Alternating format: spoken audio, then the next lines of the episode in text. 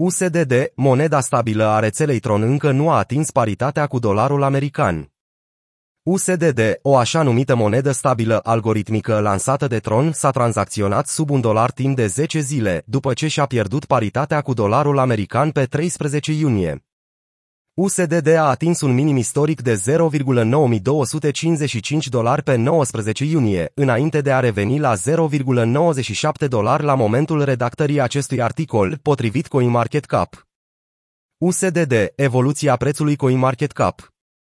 Această situație a condus la temeri că USDD ar putea suferi aceeași soartă ca Terra USD. Prăbușirea UST a declanșat o vânzare mai largă a criptomonedelor, care a fost exacerbată în ultimele săptămâni de o criză de lichiditate în creștere pe piață. Trondao Reserve, organizația care supraveghează și gestionează moneda stabilă, a spus că, având în vedere natura descentralizată a USDD, este de așteptat un anumit nivel de volatilitate a prețurilor. USDD a scăzut inițial ca urmare a vânzărilor short care au vizat tokenul nativ TRX al rețelei pe exchange-ul Crypto Binance, potrivit Justin Sun, fondatorul Tron. În ciuda faptului că Sun a promis 2 miliarde de dolari din rezerva Trondao pentru a lupta împotriva shorturilor, USDD se tranzacționează în continuare sub un dolar. Pe 20 aprilie, Trondao Reserve a anunțat că a achiziționat 10 milioane de USDD pentru a proteja întreaga industrie blockchain și piața cripto asemănările dintre USDD și TeraUSD. În loc să acumuleze numerar și alte active asemănătoare numerarului, USD derulează un algoritm complex pentru a menține o legătură 1 la 1 cu dolarul american. Dacă acest lucru sună familiar, se datorează faptului că TeraUSD funcționa aproape în același mod, creând și distrugând UST și o monedă soră numită Luna pentru a evita nevoia de a avea rezerve pentru a susține moneda stabilă.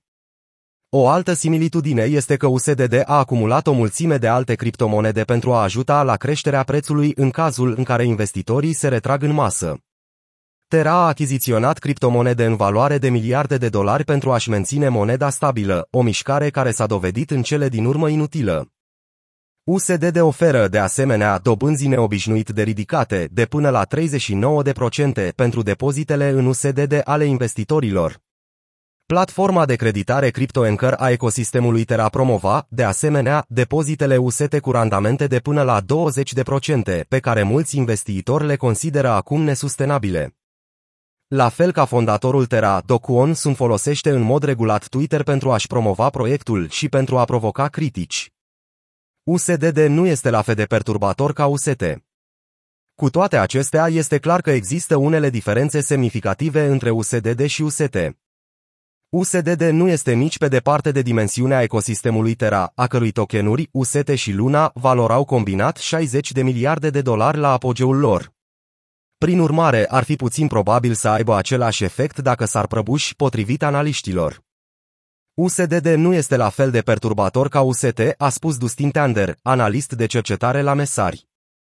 El a adăugat că utilizarea USSD nu este nici pe departe la fel de răspândită precum era UST înainte de dispariția sa.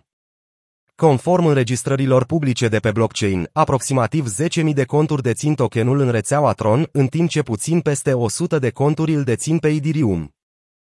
Spre deosebire de UST, care a fost garantat doar parțial de criptomonede, USDD este conceput pentru a fi supracolateralizat, ceea ce înseamnă că activele sale depășesc întotdeauna numărul de tokenuri în circulație. Site-ul web al Tron DAO Reserve spune că valoarea totală a tuturor tokenurilor USDD emise de Tron este puțin peste 723 de milioane de dolari, iar moneda are o susținere de 324%,